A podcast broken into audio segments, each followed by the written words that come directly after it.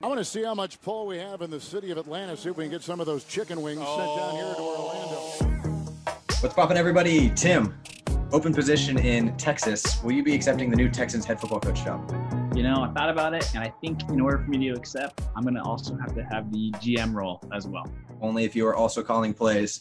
We have a great episode coming up here. We talk NBA Finals, what's going on in the NFL. We also talk about the WNBA Finals with Kiki Griffin. She gives great insight into the league and how it's growing. And then we have an amazing conversation on deck for you with the women of Support Women in Sports, Sydney Large and Alana Mraz. They give some extremely valuable insight into why we need to be supporting women in sports, why they created their accounts, and how we can all help and make it better. So whether you're already in the sports industry, you want to get into it, or you just want to support your fellow coworkers, listen to this episode. Let's get right into it. All right, episode number seven here, which means we are at number seven for the numbers game. Tim, it seems like it's flying along here. Who did you choose for your number seven? My number seven was the one and only John Elway. Of course. Two time Super Bowl champ, Super Bowl MVP, nine times Pro Bowler, first team All Pro in 1987 when he also won the MVP. Two time uh, second team All Pro, won the MVP that in 87 uh, AFC Offensive Player of the Year twice in 87 and 1993. He is also kind of a Seattle guy, which Oh, is big news. He was born in Port Angeles, which is like an hour from Seattle, little little town on the water here. So, John Elway, little known fact, Seattle guy. What's crazy is John Elway is known for football, right? He was number Yeah. one recruited coming out of high school. He had like over 60 scholarship offers number one overall draft pick coming out of college. You know, in his he went to five Super Bowls as a quarterback. But what's not really talked about a ton with John Elway is he was also a stud baseball player. He was Oh, drafted go. multiple times. Um, he was fantastic at baseball. He actually played uh, a short season uh, for the Yankees. Uh, he played outfield. He 42 games. Ready for this? Three batted 318, four home runs, 13 stolen bases, and a team high of 25 RBIs. So a lot of people said that football was what he was like going to be amazing at. Not a lot of people said he was going to be amazing at baseball, but a few people were like, no, he could potentially be better at baseball. What is the rub with John Elway and what a lot of people know from whatever 30 for 30 that was, was he is kind of the OG of the player empowerment era. And everyone was thinking he was going to be the, the number one overall draft pick, which the Baltimore Col- Colts had. And he was the first one to be like, "No, if you draft me, I'm playing baseball. I am. Eli I Manning, baby. refuse, I refuse to play for the Baltimore Colts." His agent famously said that he would become a garbage collector before John Elway would play for the Baltimore Colts. Baltimore selected him anyways. He demanded a trade again. It was this whole fiasco. Watch the 30 for 30 on it. It's insane. But he is, I didn't really know this, kind of the OG of the player empowerment era. Well, So you know what else he's the OG of is really, really bad car commercials in Southern California. he does not. What does he own? Like 15 car dealerships in I- I don't know, something like but- I, I wish he didn't. Really, really taints how I view him now. Unfortunate, but no, John Elway, legend of the game. It's cool that he played baseball. Uh, apparently, it's a good thing to play baseball and be an NFL quarterback. If you're looking at Mahomes, Russell Wilson, Tom Brady. There's a Jameis trend there. Winston. Jameis, well, that was maybe the How could you want to bring forget James Jameis Winston? Yeah, it was, I left that one on purpose. Uh, right, Kyler who'd you Murray. choose? Uh, yeah, I went with a little bit of a different route. Also a throwback. As a catcher, I was very close to selecting Pudge Rodriguez because he was so Mm. influential behind the plate. Mhm. But I had to go with the legend, Pistol Pete Maravich, Oh, because I think yeah. he's someone that our generation might know a little bit less about. And that's part of what I want the segment to be. We want it to be fun, but also educational. So Pistol Pete, NBA Hall of Famer, known as one of the most creative offensive players in NBA history. Fellow Hall of Famer John Havlicek called him the best ball handler of all time. He had an all-time NBA career, and he should not be forgotten as time goes on. But I want to talk about his college career. okay, okay. This is nuts. Maravich is one of the greatest, if not the greatest, college hooper of all time. He played college ball for LSU for his dad, the head coach Press Maravich. He is the all-time leading NCAA Division One scorer with 3,667 points, and my man averaged 44.2 points per game, and that's without a three-point line. And he wasn't allowed to play on varsity as a freshman under NCAA rules. 44 points a game leads the NCAA record all time in points. That is ridiculous. We cannot let this guy slip through the cracks of history. Pistol, absolute legend. And the thing is great about this is you can't necessarily make the argument of like, I mean, you can to a degree, but it's not like he was just athletically superior yeah. like a Wilt Chamberlain was, you know, where it doesn't almost like some of his accolades don't really count because of the disparity between him and everyone else. He was just kind of like a standard dude who was just incredible at basketball. Yeah. I had an early love for Pistol Pete Maravich because there was a movie that came out in 1991 called The Pistol: The Birth of a Legend, and it's such an amazing movie. Pistol Pete, legend. Pistol Pete. Let's stay on basketball. Tim, do you want to admit you're wrong about Heat and Five? How do you, how do you feel about that right now? Well, pretty much as soon as I said it out loud, I knew I shouldn't have said it out loud. And um, I left it um, on the record for a reason. yes, you did. Yes, you did. So here's my thing: is one, I said it out loud, I jinxed it. That was my bad. Second, as um, a fellow friend pointed out, I completely forgot about the legend of Kobe Bryant, and yeah, and that was something that I did not take into account, which was super dumb of me. Um, and so I was just way off. I have something on this that we didn't discuss beforehand, but I was just thinking about this before we came on. I saw someone today say that uh, marketers are using Kobe too much right now to sell the league, and I, it had me torn. Right, it had me really confused as to how I felt because a part of me is like, yeah, you know what, Kobe didn't die to have people use his name for selling the NBA, but the other part of me is like, there are so many people who Kobe Bryant meant a lot to. So the ability to think about him and use him as a driving force to continue fighting through your daily problems and to get inspired to do something, I know for a fact that means a ton to a lot of people. So I see both sides of it, right? Yeah, I mean it's interesting. My thoughts are honestly like I feel like they're they're not necessarily overdoing it. I don't I don't feel like I'm seeing Kobe everywhere like crazy. Um, so I don't necessarily feel like they're overdoing it. With that being said, though, I think that Kobe would be all for it. Yeah. Um, obviously, I don't know Kobe personally, right. but don't speak um, for him. Um, but. I can't speak for him, and you know maybe I'm way off here, but it seems like his passion for the game and everything like that. Um, you know, it should be. It like I'm down to have Kobe still be like the face of the league to yeah. like in some degree, and I think he would be too. Before we you know veer too far away from the NBA Finals, I think that the absence of Goran Dragic is so huge. Yeah. And when I made my prediction of Heat and five, Goran was healthy.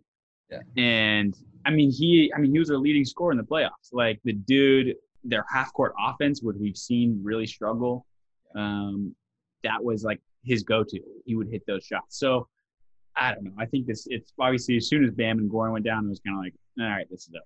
Yeah, kind of sucks. I, I think it probably still would have been Lakers in six based on that small sample size we had in game one before all that started happening. I think I liked a lot of what I saw. I, I don't know. It's it's well, never. Moot, yeah, it's a moot yeah, point at this never. point. Doesn't doesn't totally matter. But total bummer. Uh, even as a Lakers fan, I was really really bummed because I really enjoyed the watching the Heat all year, and I think it would have just been a really good series to see the different styles matched up. But yeah, it's too bad. It really is too bad. And but, I think, it, like for me, the, the, I feel like it's the second year in a row we've been robbed of an NBA yeah. Finals with injury because of injuries. Sucks. Like half of me is like, I know it's a part of the process, but the other half of me is like, can we just pause until we can get these teams at full strength because that's what we deserve. Like we deserve, we deserve to see, you know, the Raptors and the Warriors going at it full strength. We deserve to see the Heat and the Lakers go at it full strength because otherwise it's just not the same. It sucks. Yeah, it sucks. I, it's the same thing as you know Chiefs Patriots playing Monday night without Cam Newton. Like, yep. guess what? Brian Hoyer's not going to do it. So, yeah, it's too bad. But next, let's let's have Kiki on. We're going to bring her on to talk WNBA and give us a little bit of a wrap up of the season, what it means. Let's talk to Kiki. All right, joining us again on the pod, Kiki. Welcome back. We are excited to have you here. Hey guys, nice to see y'all again. we uh, we needed to have your expertise here on the WNBA and talk to you about the season that just ended with Tim's Seattle Storm taking it home. Let's go, Storm, baby. Yeah, here we go. Let's go. all I've been hearing about. But yeah, we want to get your thoughts on the season and how it ended and the dominance of the Storm. So let you take it away. Man, I'm I mean, I'm excited, um, and like just still excited from what has happened this past season. Major, major adjustments. I mean, who would have thought that any league in general, you know, and now really the WNBA would have been able to pull off a bubble situation. Totally. Um, and the financial impact of that, the viewership impact of that, um, along with just the overarching mental, physical, emotional toll um, that all these adjustments um, took on these players. And we got to see some great basketball, some very high level basketball um, Yes, yes, that we, we- did. yeah that we typically see but i don't know i think a lot of the players there was a lot more at stake during this season and that showed um, so i'm i just wanted to congratulate every single player that stuck through this you know whether they played on the court or you know decided to not play um, this season every every player made an impact on this and every staff member every um, you know person in charge so Yeah. kudos to the WNBA And one thing that I think that I noticed there was there was a lot more coverage here, which I think is a really good thing. Like I get notifications every time Bleacher Report tweets because I'm a psycho like that. So I was getting constant notifications about the highlights of the WNBA, and I was loving it. Like that's something you definitely did not used to see, and I think that's a really good thing. What do you think was maybe the biggest takeaway from the season, and you know maybe that additional coverage and the social justice that was covered? For sure. I mean, first of all, we're talking, uh, you know, Cathy Engelbert uh, announced that there was a 68% increase in average viewership. Wow. Crazy, Wow. crazy. I It's mean, awesome. and we have that number in the midst of not only a pandemic, but in the midst of these women voicing the importance of Black Lives Matter, Yep. the importance of social justice. So we we're seeing what's important to the um, to these women is becoming important to fans. Yep. And that's going to translate into these numbers uh, when we're talking about 68% increase in viewership.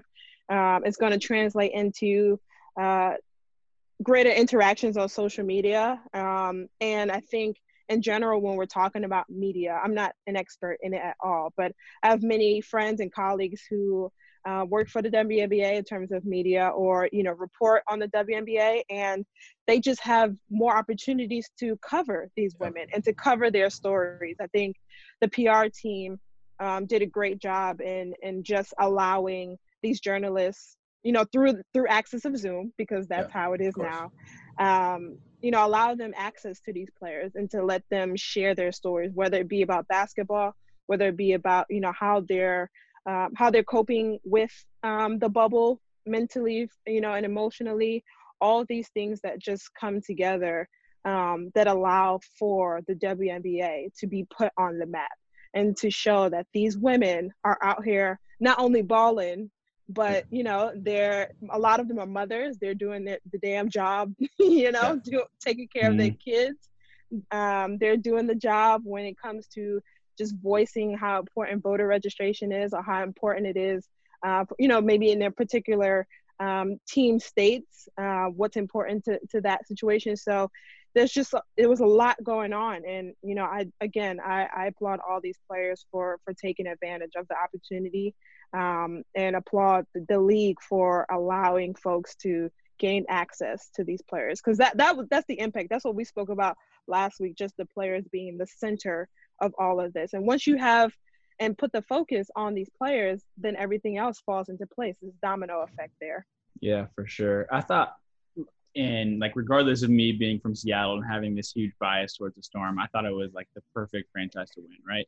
The ownership group is all women, right? You get Dawn Trudeau, Lisa Brummel, Ginny Gilder, who are the Force 10 Hoops LLC. right You have Sue Bird, like the living legend, and then you have Stewie, who's like so freaking good and up and coming. should be in a hall of fame already Yeah, abs like she could quit tomorrow and be in the Hall of Fame. And she's so good. Like watching her play, I'm like, damn, she would kick my ass. like, she is so good. And so you kind of have this like this perfect storm, right? With the Seattle Storm being, you know, this this awesome franchise ownership group, Suber, Breanna Stewart. How do you think that this year has impacted little girls playing basketball in the future? you know, I've talked to certain, I've talked to women's basketball coaches who are like, oh, I've never even watched the WNBA. I'm like, how? Like, yeah, WNBA is awesome, and especially like this year, and you see it growing in popularity. But I watched like the Storm play this year, and it, it's like a, it's like a better version of the Spurs. That's like they're passing everywhere, and they're just like this like mm-hmm. perfect. I mean, um, so how do you think it's going to impact women in the future and in women's basketball in the future? Yeah, I think it, it, it, certainly has already impacted a lot of um, little girls who are who are looking up to these players. Yeah. Um, not only for the basketball aspect, like you know, you look at Sue Bird and you're looking at her her point guard skills. Like, yeah. you if if you want to be a point guard, you need to study Sue Bird. Yeah. Um, but you know, just the way these women carry themselves, both on and off the court. I mean, the energy, um, the attitude, the just role model position that they have like these little girls are watching um, and you know along the way we'll we'll see um, how this league continues to grow um, and we'll see the the league um, pretty much just continue to be involved with um, different programs that allow for little girls to essentially participate in basketball and you know learn their love for basketball. So this has definitely made a huge impact um, on, on a lot of little girls and and not even just little girls just women women around the world in general. Yeah, um, that's right. Y- you know so this is this is great for for everyone. Yeah. Uh, kiki i don't think we could have said any better. I think this is a good growing point for the game and i'm already excited for next season now like now i need my my sparks to not get dropped early in the playoffs that was kind of a bummer for me no, uh, man, just just come, just, just get a storm jersey, just get a Stewie no, jersey, man. just do no, it. Candace Parker, you know, we're we're we're sparks over here we're getting a we're getting a dog pretty soon here, and we're talking about names of dog. Instead of Sue Bird, I want to name our dog Sue Dog. Didn't really go over as well with my wife, but Sue Dog try, in right? honor of the legend. oh gosh! All right, Kiki. Oh, good. thank you for joining us. That was great. Glad we could talk WNBA and Sue Dog. Unbelievable. Appreciate you guys. All right, that was great talking to Kiki. It's always super insightful. I am super excited about the WNBA next year already.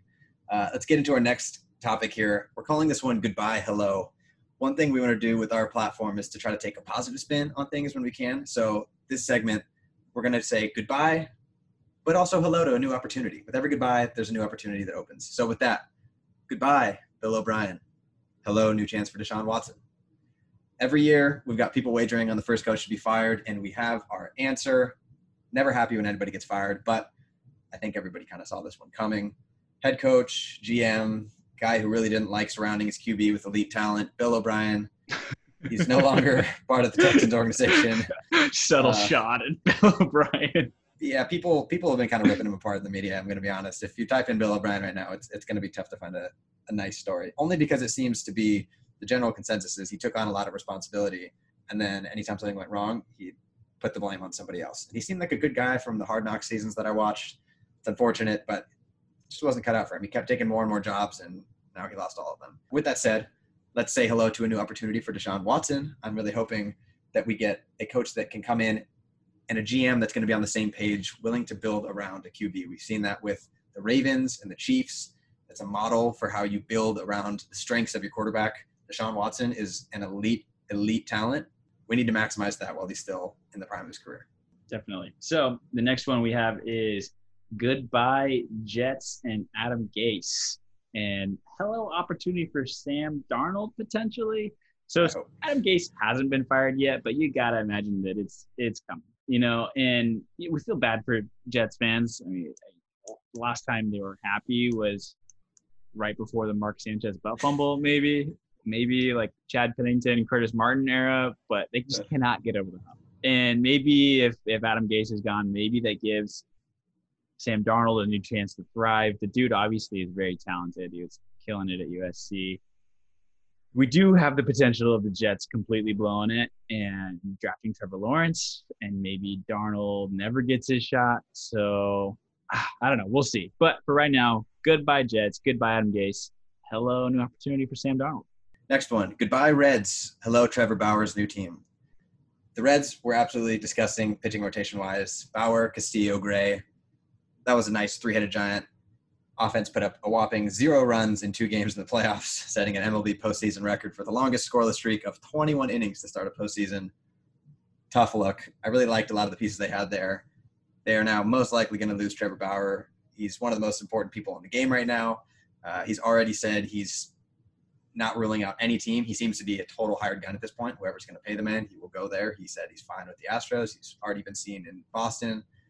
It's going to be interesting to see where he goes because he is very important to baseball. Absolutely. The next one we have is Goodbye Twins and Hello Continuation of the Astros Shame Tour. So this stat does not sound real, but it is. Bear with me here. The Minnesota Twins set the record for the longest playoff losing streak in any U.S. sport with 18 straight losses. That's insane. So goodbye, Twins. But hello, chance to continue to hate on the Houston Astros.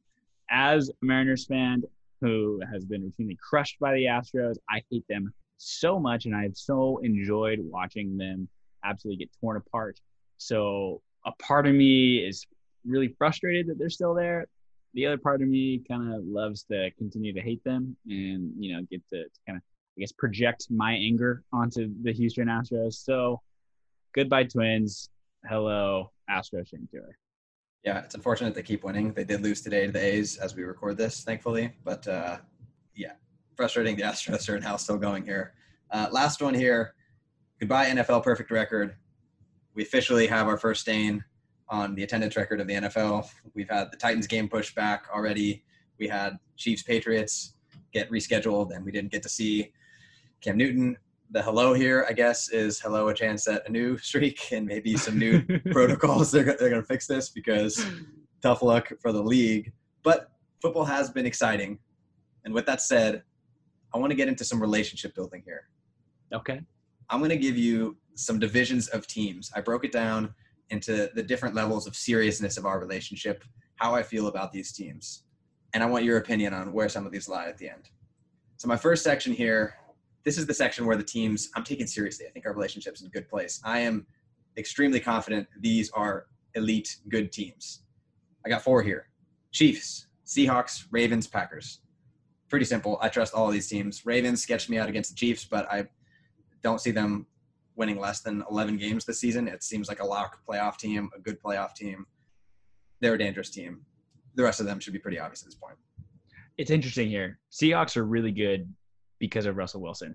Yep. I've watched every minute of every Seahawks game this year, and their defense is absolutely atrocious. Not good. They are really, really bad at defense. Yeah, but you can't tell me that they're not a top team right now. Like I No, they are I don't wanna 100% play a top team. I'm Yeah. just saying the it's serious. You know, maybe we're crushing. Maybe we're crushing hard. all I'm saying is right now, this is my through four weeks projection. Any of these teams can move up and down, and there is a section here built in for teams that I'm not so sure about. But I am very confident that each of these teams is very good at football. That is something that I'm not worried about. These are going to be top teams for the rest of the year. Next category, I am confident they're going to be good, but could see a couple of these falling in or out. I've got three here. This is the category that I'm crushing on Steelers, Bills, Pats. Steelers haven't really beaten anybody of significance yet, but it seems like a solid football team. The Bills have Josh Allen with his head on fire. I don't know what's up with him, but he's playing out of his mind. And Patriots with Cam Newton. I love him. I, I, I'm all in on Cam Newton, and I can't believe I'm saying that I like watching the Patriots, but it's just so interesting watching a Bill Belichick coach team succeed like this.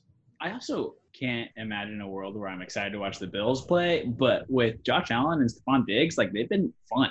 Like Yeah. it's been like I've loved watching them play. So I, I'm in. I'm crushing on these teams as well.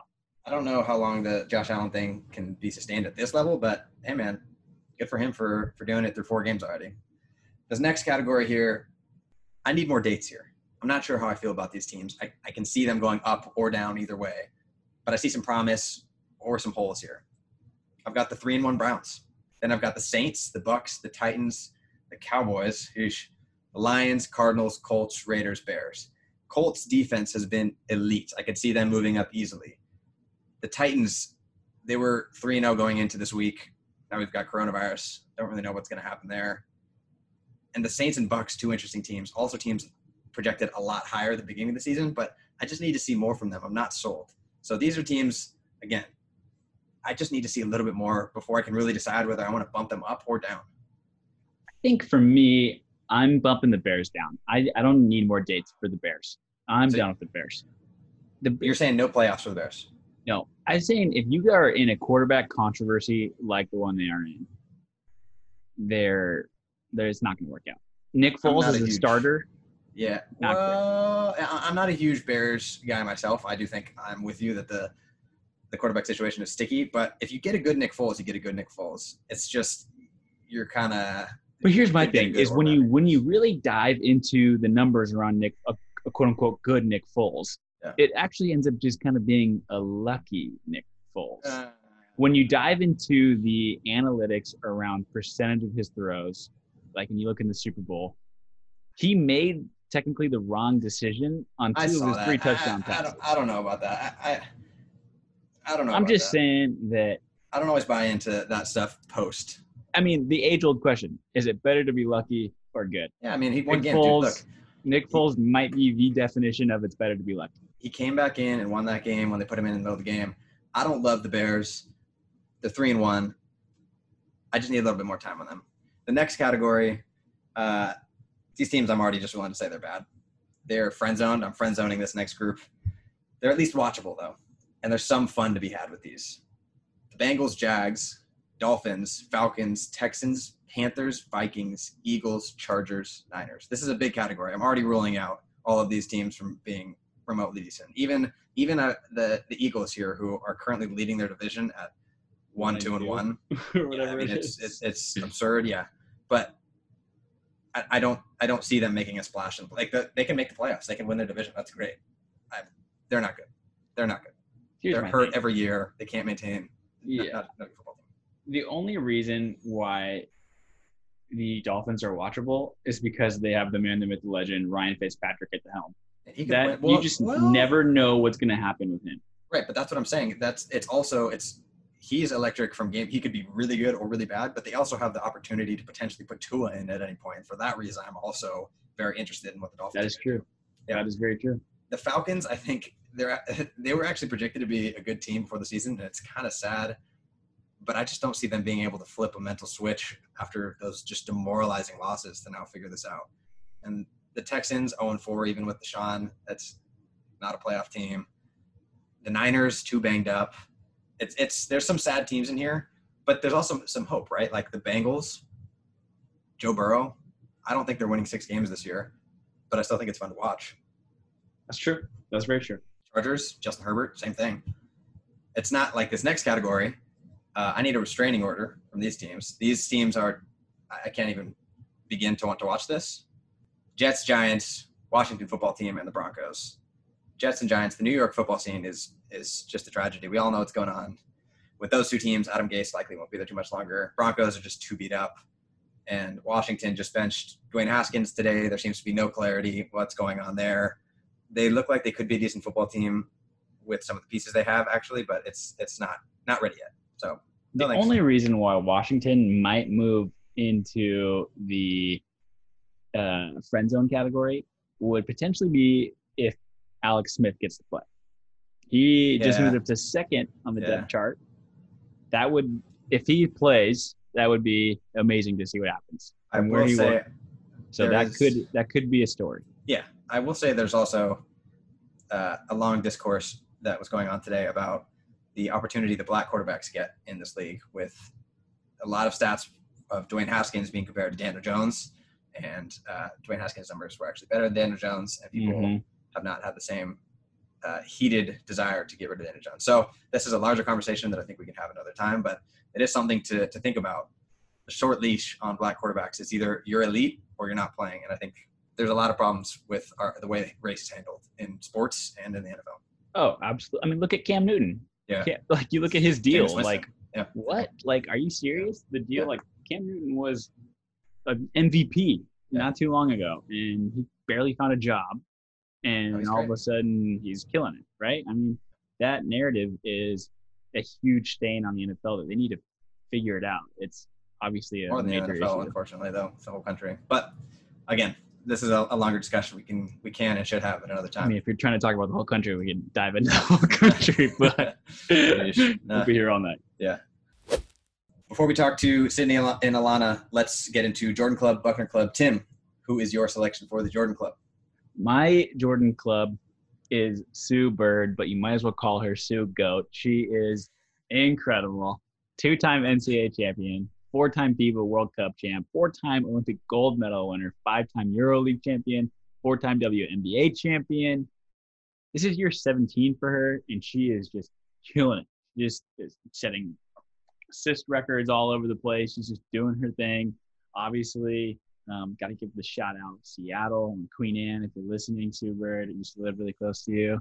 You're awesome. I just want to be you and Megan. You guys are so cool. Um, obviously, you're one of the best to ever lace them up and a Seattle sports icon. And Sue Bird is just an absolute legend. So, Sue Bird, congrats on winning your fourth championship. You're a legend. Fourth championship in year 17, kind of like uh, LeBron James, maybe? Uh, we talked about both of these two earlier. My my selection is Breanna Stewart. Had to do it to him. This this duo, Seattle Storm, ridiculous. Sue Bird, your pick, drafted in 2002. Breanna Stewart, drafted in 2016.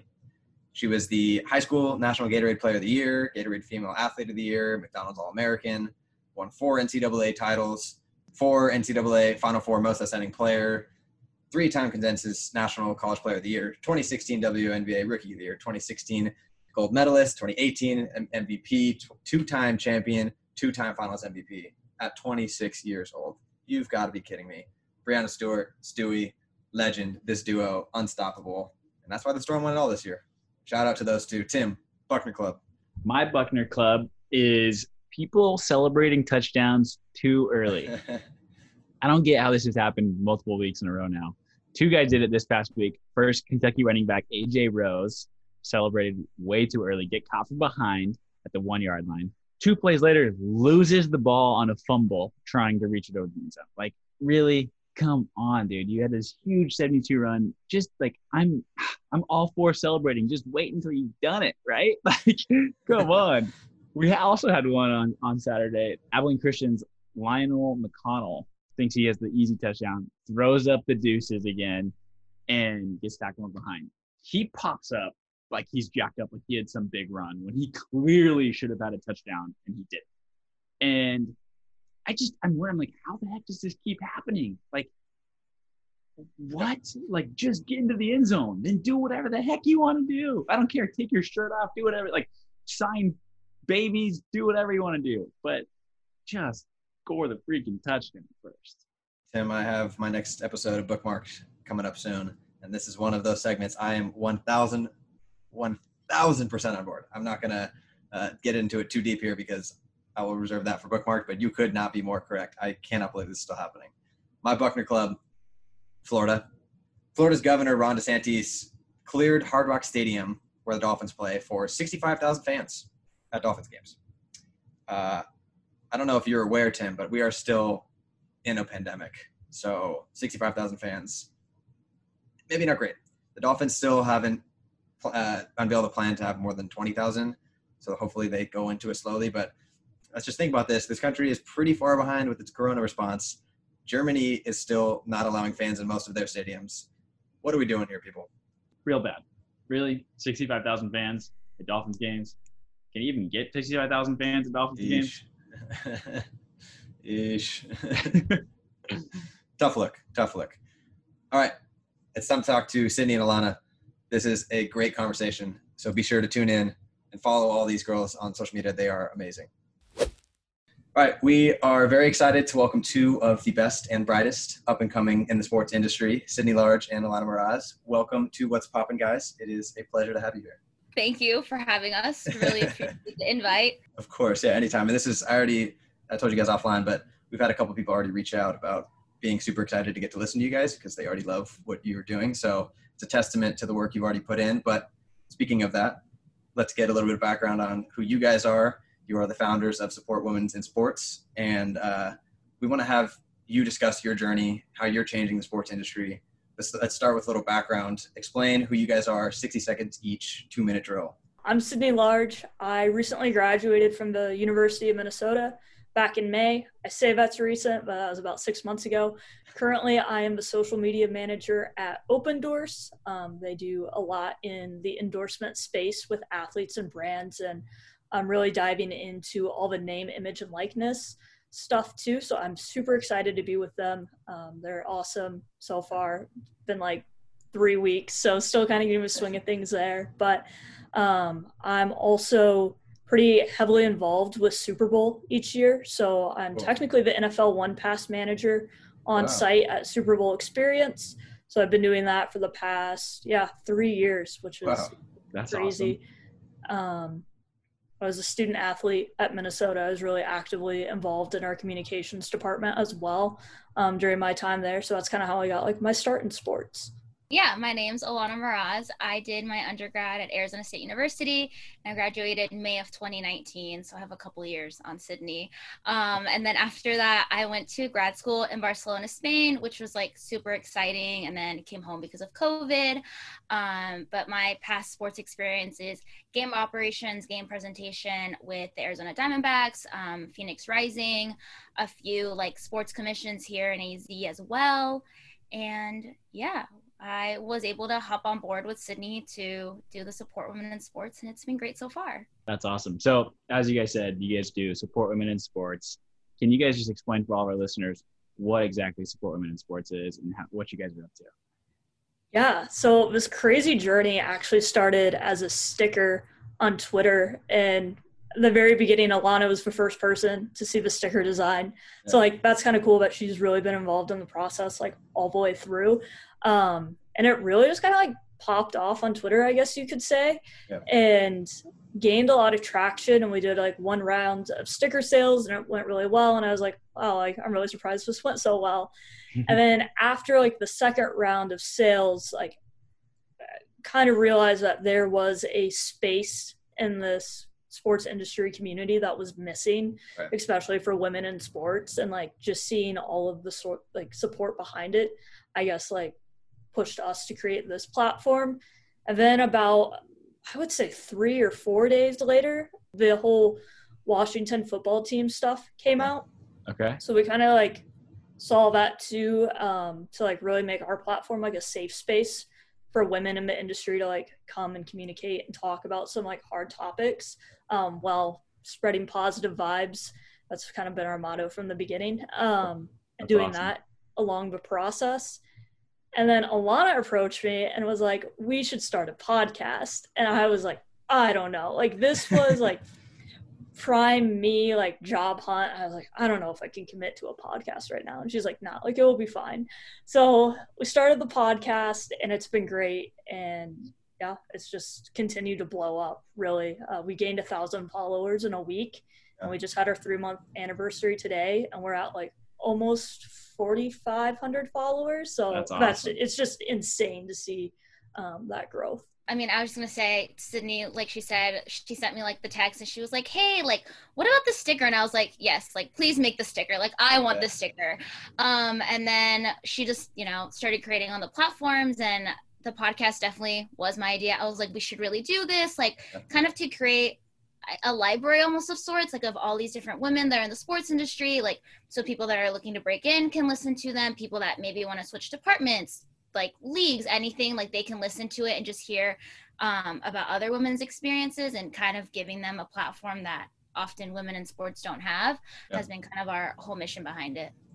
Yeah, and maybe that's a good starting point. I want to get into some of the branding and the sticker more specifically in a bit, but why do we need this platform? Like, explain some of the reasons that it shouldn't even have to be said, but what are some of those challenges that women are facing in sports and why is this so important for you guys and for so many of the other people who have already started following you and supporting this cause so loyally? I think definitely just like awareness of it is number one and yeah. just showcasing that like hey women in the sports industry are doing a lot of really cool things and first like bringing awareness to that was like has always been my number one priority yeah. um we all know that this is a highly competitive industry to be in and i think in a lot of positions as well it's like even more highly competitive for women and it's not just like women getting a seat at the table too. Like sometimes women are competing for like very few seats at the table, like within themselves.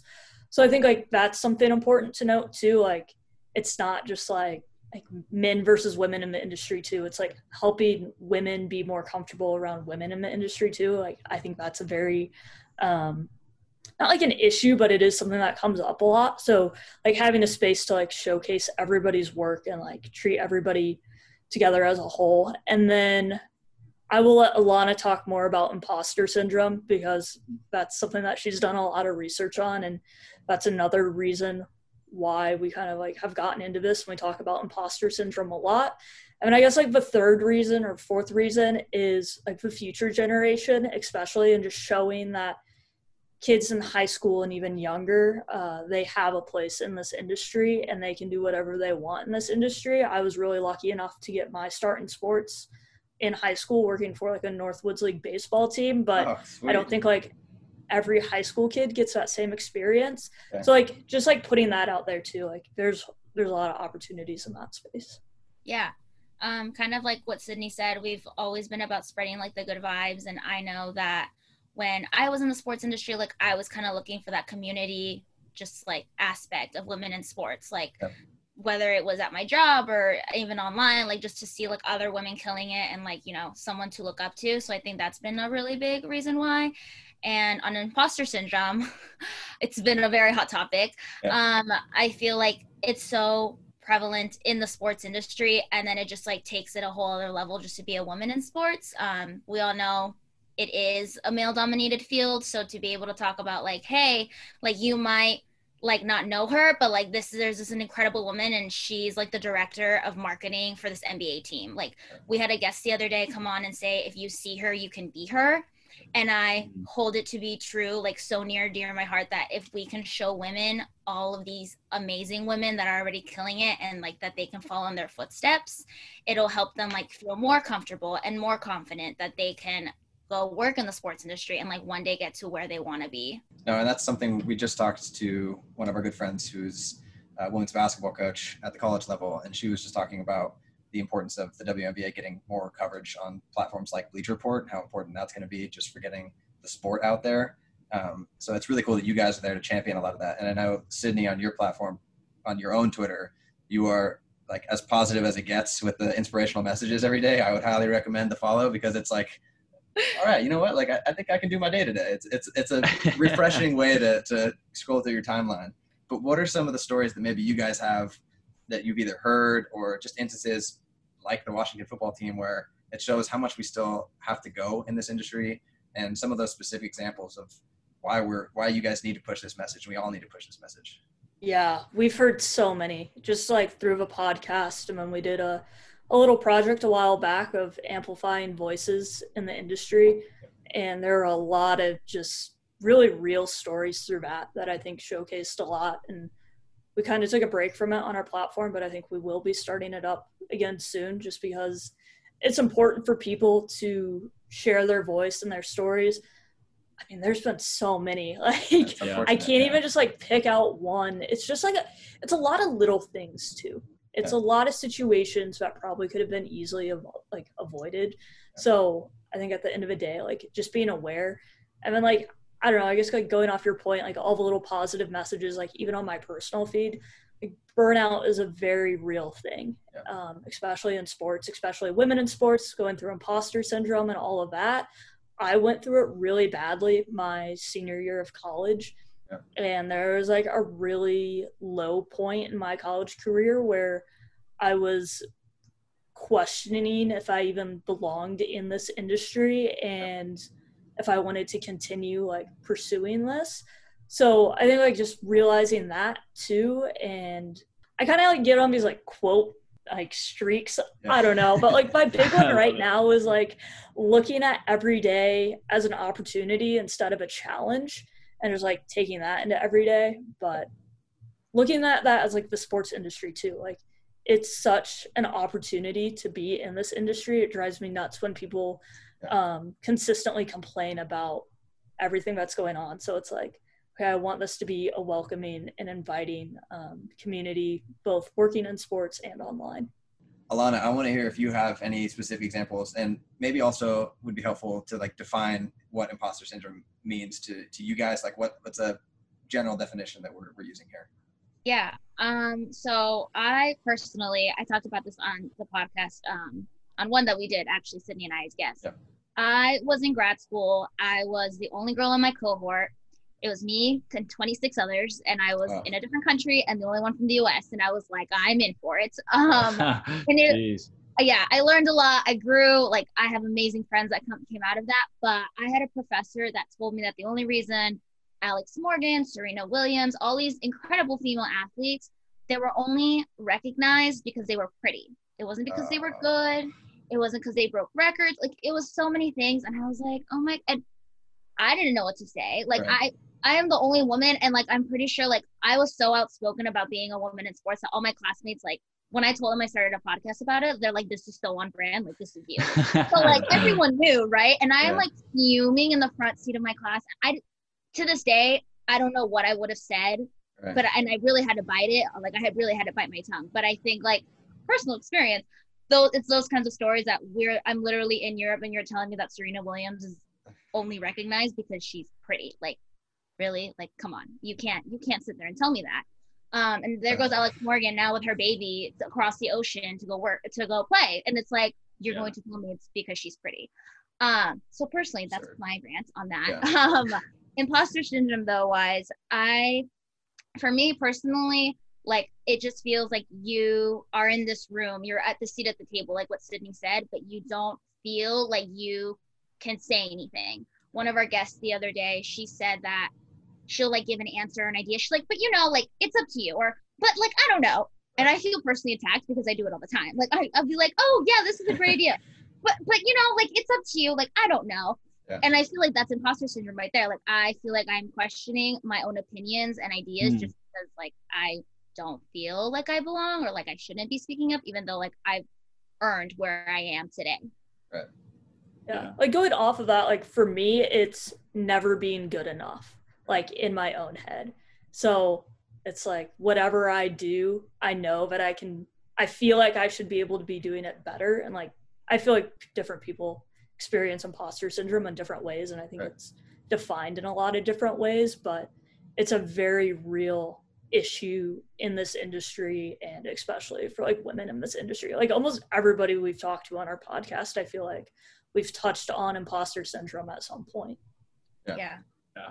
like I, I mean i can't even imagine how difficult it must be like it's already it's already difficult to be in this industry which you guys have said like as a white male like and and so like as a female having to go through all this stuff and then looking around a room like you were saying alana and being the only the only woman in the room being like uh okay like that has got to contribute to the imposter system like tenfold Yeah. I mean, I we wrote I wrote an article about it, like a little blog post about it, but I really see it to be true and now whenever I see tweets that it's like when does imposter syndrome stop? Like I send them to Sydney because Yeah. it's like this Yeah. is just like it's true. Like literally like yeah we Yeah. laugh about it, but it's like we literally like to this day still go through it here and there that we still Yeah. have like imposter syndrome. Like it doesn't stop. Like I I'm sure there's like anchors at ESPN that have been there like for years. And it probably still doesn't stop because it's just so prevalent in the sports industry. Yeah, I mean, I think it's like we bring we bring up some of these names of like these high profile women, but who are who are some women that you guys really look up to in the industry?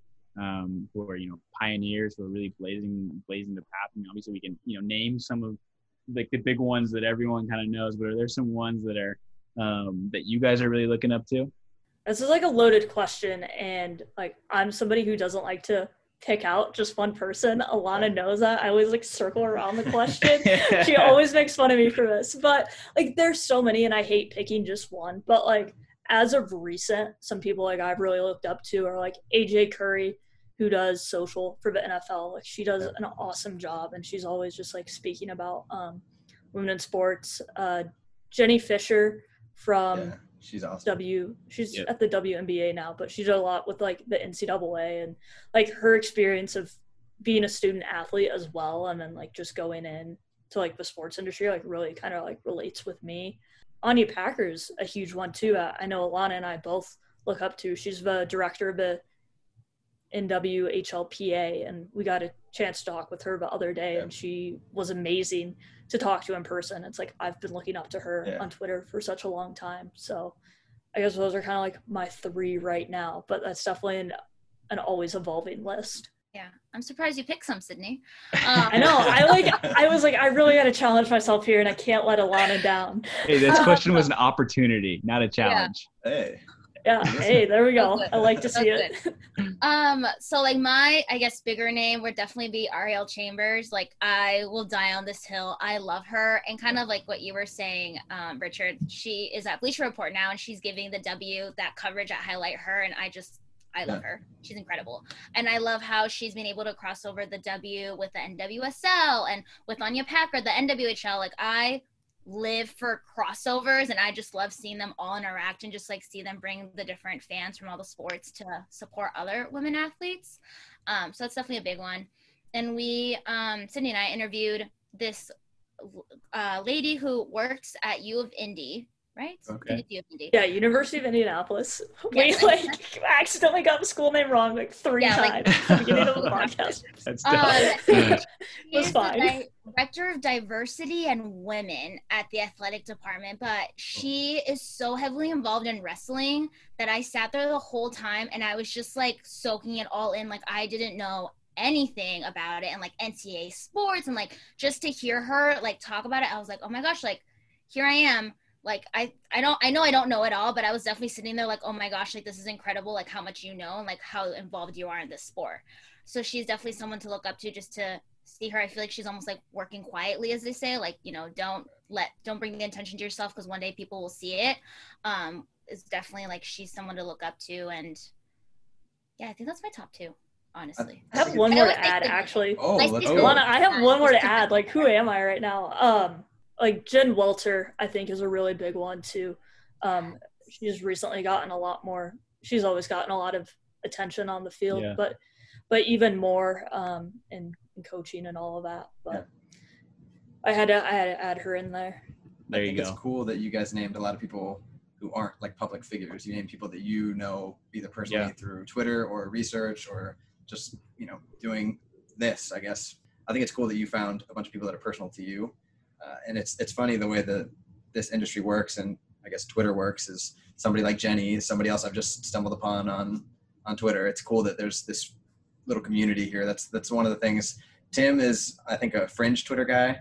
So sometimes I have to explain like there is still good on Twitter. Like you, don't worry, it'll, it'll be I- okay. There's a lot of negatives, but I, I love and hate Twitter. I love and hate Twitter. it's good for the things like that, like the community building and getting to know you guys and getting to know Jenny and people like that. Another thing I wanted to kind of discuss was the branding of support women in sports. Like you guys do an incredible job of making it really cool to look at. Like obviously that was an easy way to, to sell stickers because it was actually a really cool sticker. And now it's I've seen you expand it a bunch of different ways. Even the graphics, the color packaging you guys use, like what inspired the look of all this? Who's doing this? Who's making all this stuff? All you. Yeah, I guess I did a lot of it. I Cool. probably did more of the heavy lifting. Um, I've had a social media background for the past two and a half, three years. So like that's something that really came naturally to me.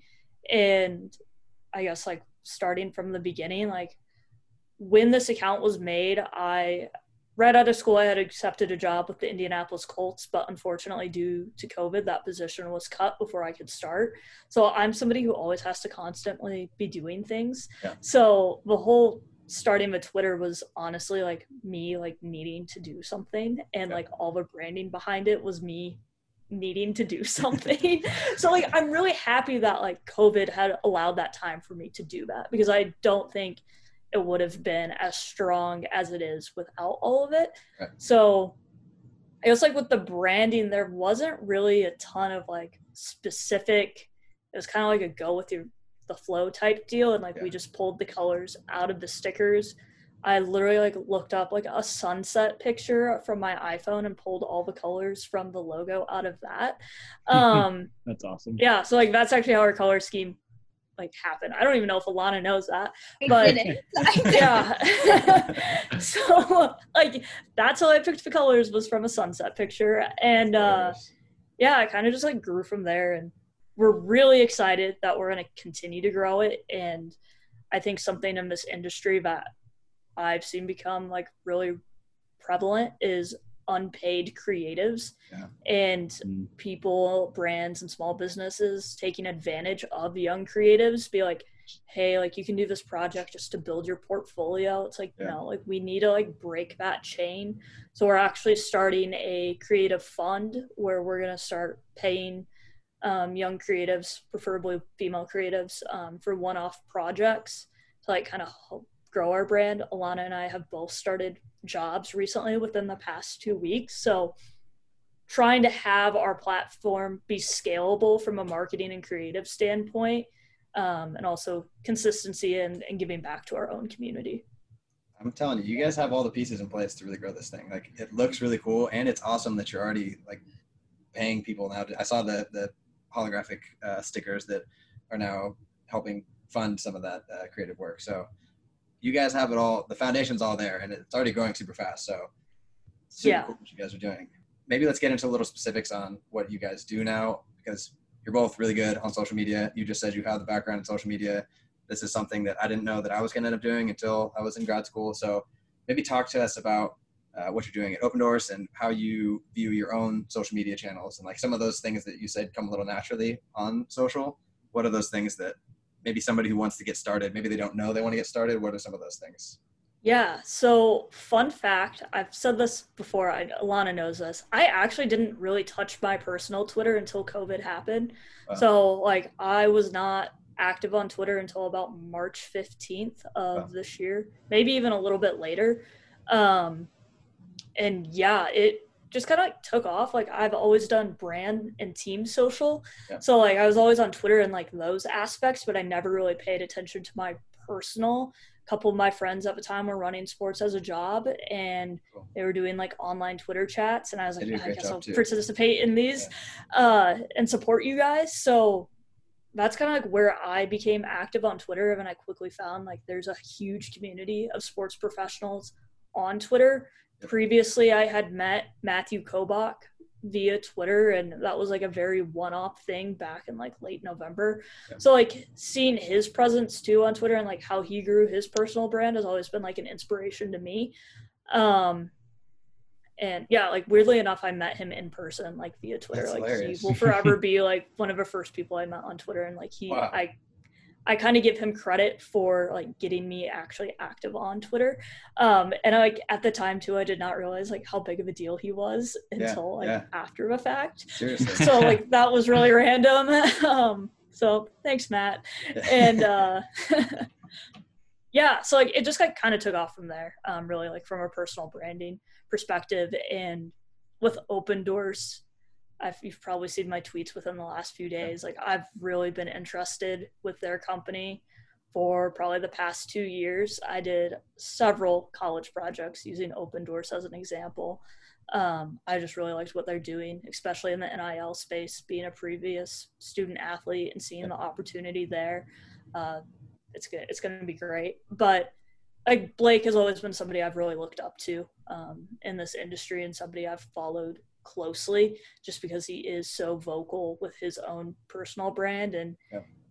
and I like the story behind it too of of athletes helping athletes. So I'm really excited to be a part of it and kind of like my role there. I'm running all their own social channels and we're we're growing pretty rapidly. So continuing that growth on social and establishing us as a leader in the endorsement community is really my main goal. So you all should follow Opendorse and help me out. Yeah. Yeah, but sure.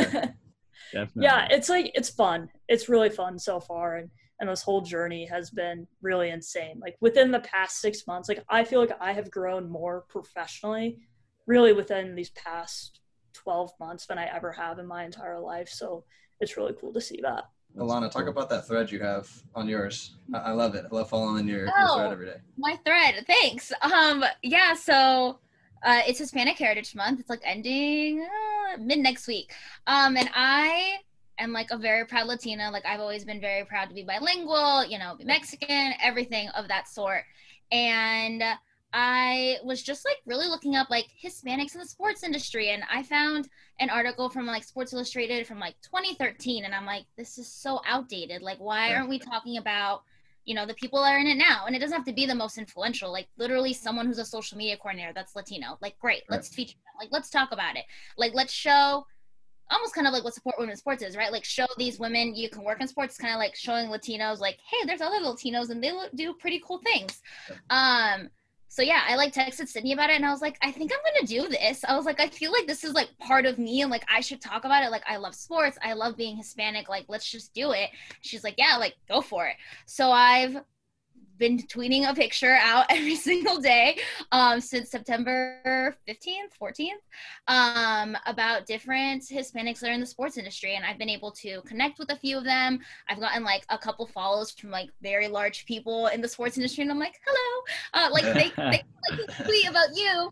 Um, and yeah, like I've gotten a lot of positive feedback too. Like people are like, oh my gosh, like this is so needed. And I mean, it's true. Like I will give credit to the Sacramento Kings. Like I came across their um blog post series that they have about latinos that work for them it's like very large credit to them like i think it's amazing what they're doing but i've been very surprised that you know espn hasn't been like hey here are the 10 most influential hispanics right. in the sports industry like you know or bleacher report something like you know even like the smallest thing just recognizing that it was happening yep. it was kind of like hey it's september 15th it's hispanic heritage day like woohoo done like we're done now. And it's like no but it's like a whole month. Like let's talk about it more and let's like show people um you know how hispanics have influenced the sports industry. Because i think everyone in the world has you know every country has done their own part to put together the sports industry and what it is now.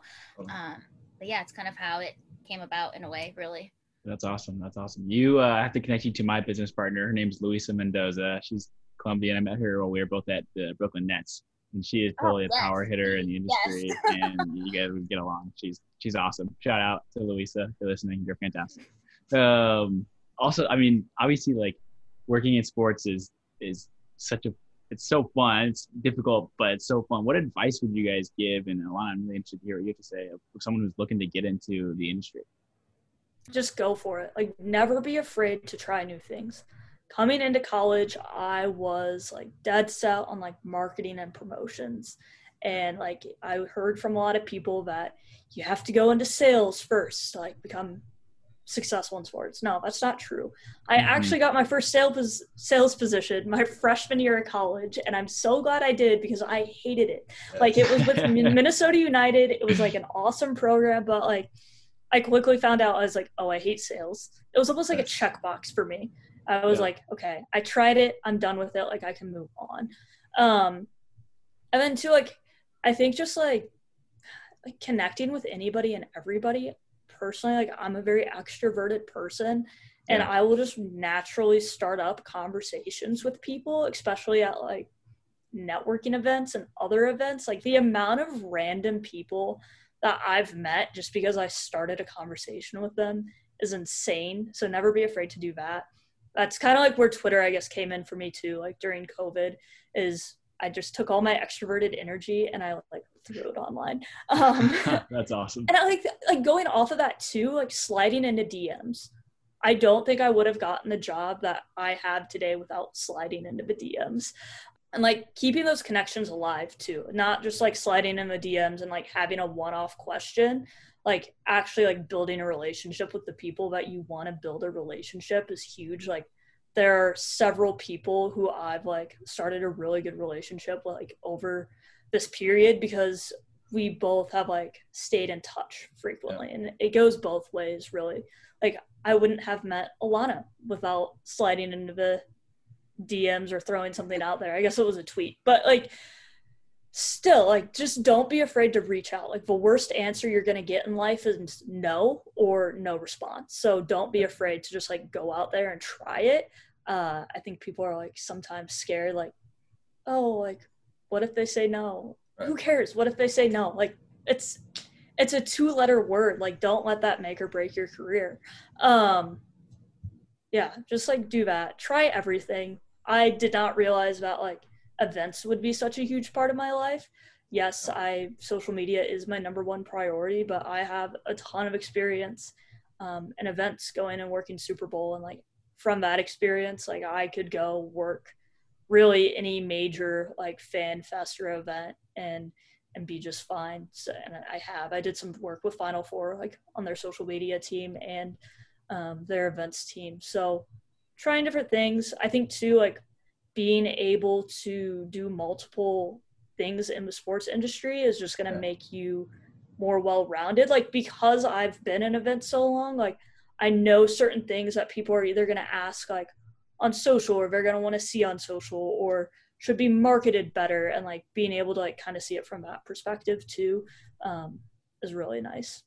Sydney and I have never met in person. It's like a very fun fact um, that's just never happened. And I think there was a point where I almost didn't reply to her tweet because like I had I had a networked a lot in college. So like I was like, okay, we're all stuck at home. Everyone's like networking. Like again, there's this whole community that I just like found on sports or of, of the sports industry that I just like found on Twitter.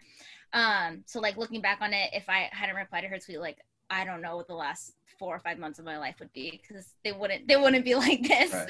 um for sure but for me networking is so important that i am still convincing my friends that have jobs already that are like might be applying to other jobs to like slide into people's dms that work at that company or that team like Yeah. they're older than me or already have full-time jobs and i'm like you literally just like dm them Yeah. say you're interested in what they do tell them you applied to somewhere like it's like a mom pushing her kid to school. I'm like literally like the worst that can happen is they say no or they just ignore you. Yeah. And I feel like it's almost either going to be a yes or they're going to ignore you because people like aren't just going to say no. They're just going to pretend they never saw it. And if like, like you know, like I almost feel like if you're being ignored, you're like, okay, moving on now. Like next, like whatever. Like it's it's literally whatever. So I think for people that want to break into the sports industry, it should definitely be like networking. I feel like Twitter is like king of that because LinkedIn has like not worked for Yeah. me. Um, so I definitely like think Twitter is like the best thing. And like Sydney said, try everything. Like I'm now working in sponsorship and I've literally never touched sponsorship before, Right. aside from like activation at games. I want to add like a quick just like note to that. Yeah. Um, age is just a number, and I think that's important to keep in mind as well, especially with this industry. And like, I'm 21 years old, and I have a job that probably somebody a lot older than me could have, and I beat out a lot of people who are older than me like for this position, and just like never being afraid of that too. Like, I think that holds a lot of young college students back like you can be doing internships your freshman year of college Yeah. like that's your age is just a number like i started working super bowl when i was like 18 so i think like that's really important to keep in mind because like i don't know like some of my classmates are like oh i can't do an internship until like my junior or senior year it's like no you can you go intern in high school if you want to like there's plenty of small leagues and teams hiring um, from there so like Mhm. never let that hold your back hold you back because Yeah. like a lot of things too. I, that goes back to the imposter syndrome thing though too, because like sometimes I'm like, oh, should I be in this position because I'm so young? But then I always have to remind myself that age is in fact just a number. So there's a lot to unpack there because I think there's so much of what you said that is so true. But so one of the things that like really I regret in my career is I played baseball in college. I didn't know what I wanted to do. I just knew I wanted to be in sports. So I my whole thing was like, you know what? I'm gonna play. I'm gonna figure this out as it goes. We'll make it work. And my next step was just go to grad school. So I didn't do any of the networking stuff in college. I didn't know what I was gonna do. I was just gonna leverage the Georgetown baseball connections and figure it out from there and it's a total bummer because now having known all this stuff, I mean, I'm extremely happy where I am now. I wouldn't change anything, but it's super important to get started. You don't have to wait until you're looking for a job. It's trying new things. Like that's why we're hosting this podcast. We're doing stuff like this. Right? We're trying new things. That's something when people call me, they ask for advice. I'm like, just do something. Like whatever it is, just go try something. It doesn't have to be anything you're an expert in. And I also love that you made the point about sales because that was one thing that we were pushed heavily on is like starting sales is an entry point, starting sales, entry point. And my whole thing was no, I don't want an entry point in sales because I don't want to do sales. So I, like, it's great to make those connections, but like, I don't want to do that. So that's maybe I can switch. I'd rather just spend my time focusing on something that I know I'm going to get into and enjoy down the line. So the sales thing hit, hit close to home. I know Tim, you heard the same message over and over again, but the other thing I love to do now that I'm in the industry is if somebody reaches out to me, I will make a point. Like Alana, you called me the other day. I want to talk to people who reach out because I know that I was the kid that was like, I, I don't, I'm afraid to send a message. I don't want to get rejected. And if I did it, it meant a lot to me when people would reply. So taking the calls afterward now is something that does mean a lot. Like somebody's willing to take the step and make the effort. I want to help them if I can. Yeah, for sure. And that's something that like I would echo. It's not like I'm some big shot in the sports industry, whatever it might be, but I am like when people reach out to me Yeah. in any form talk about sports, I am so down. Like, I'll jump on a call with you, do whatever it is, because once you're kind of in to a degree, you understand how difficult it is to get in um, and what it takes. And so uh, I think people are a lot more willing to, to to say yes to your DM, you know, or to respond to you than you than you than you think. So that's I, I love that piece of advice for sure. Yeah.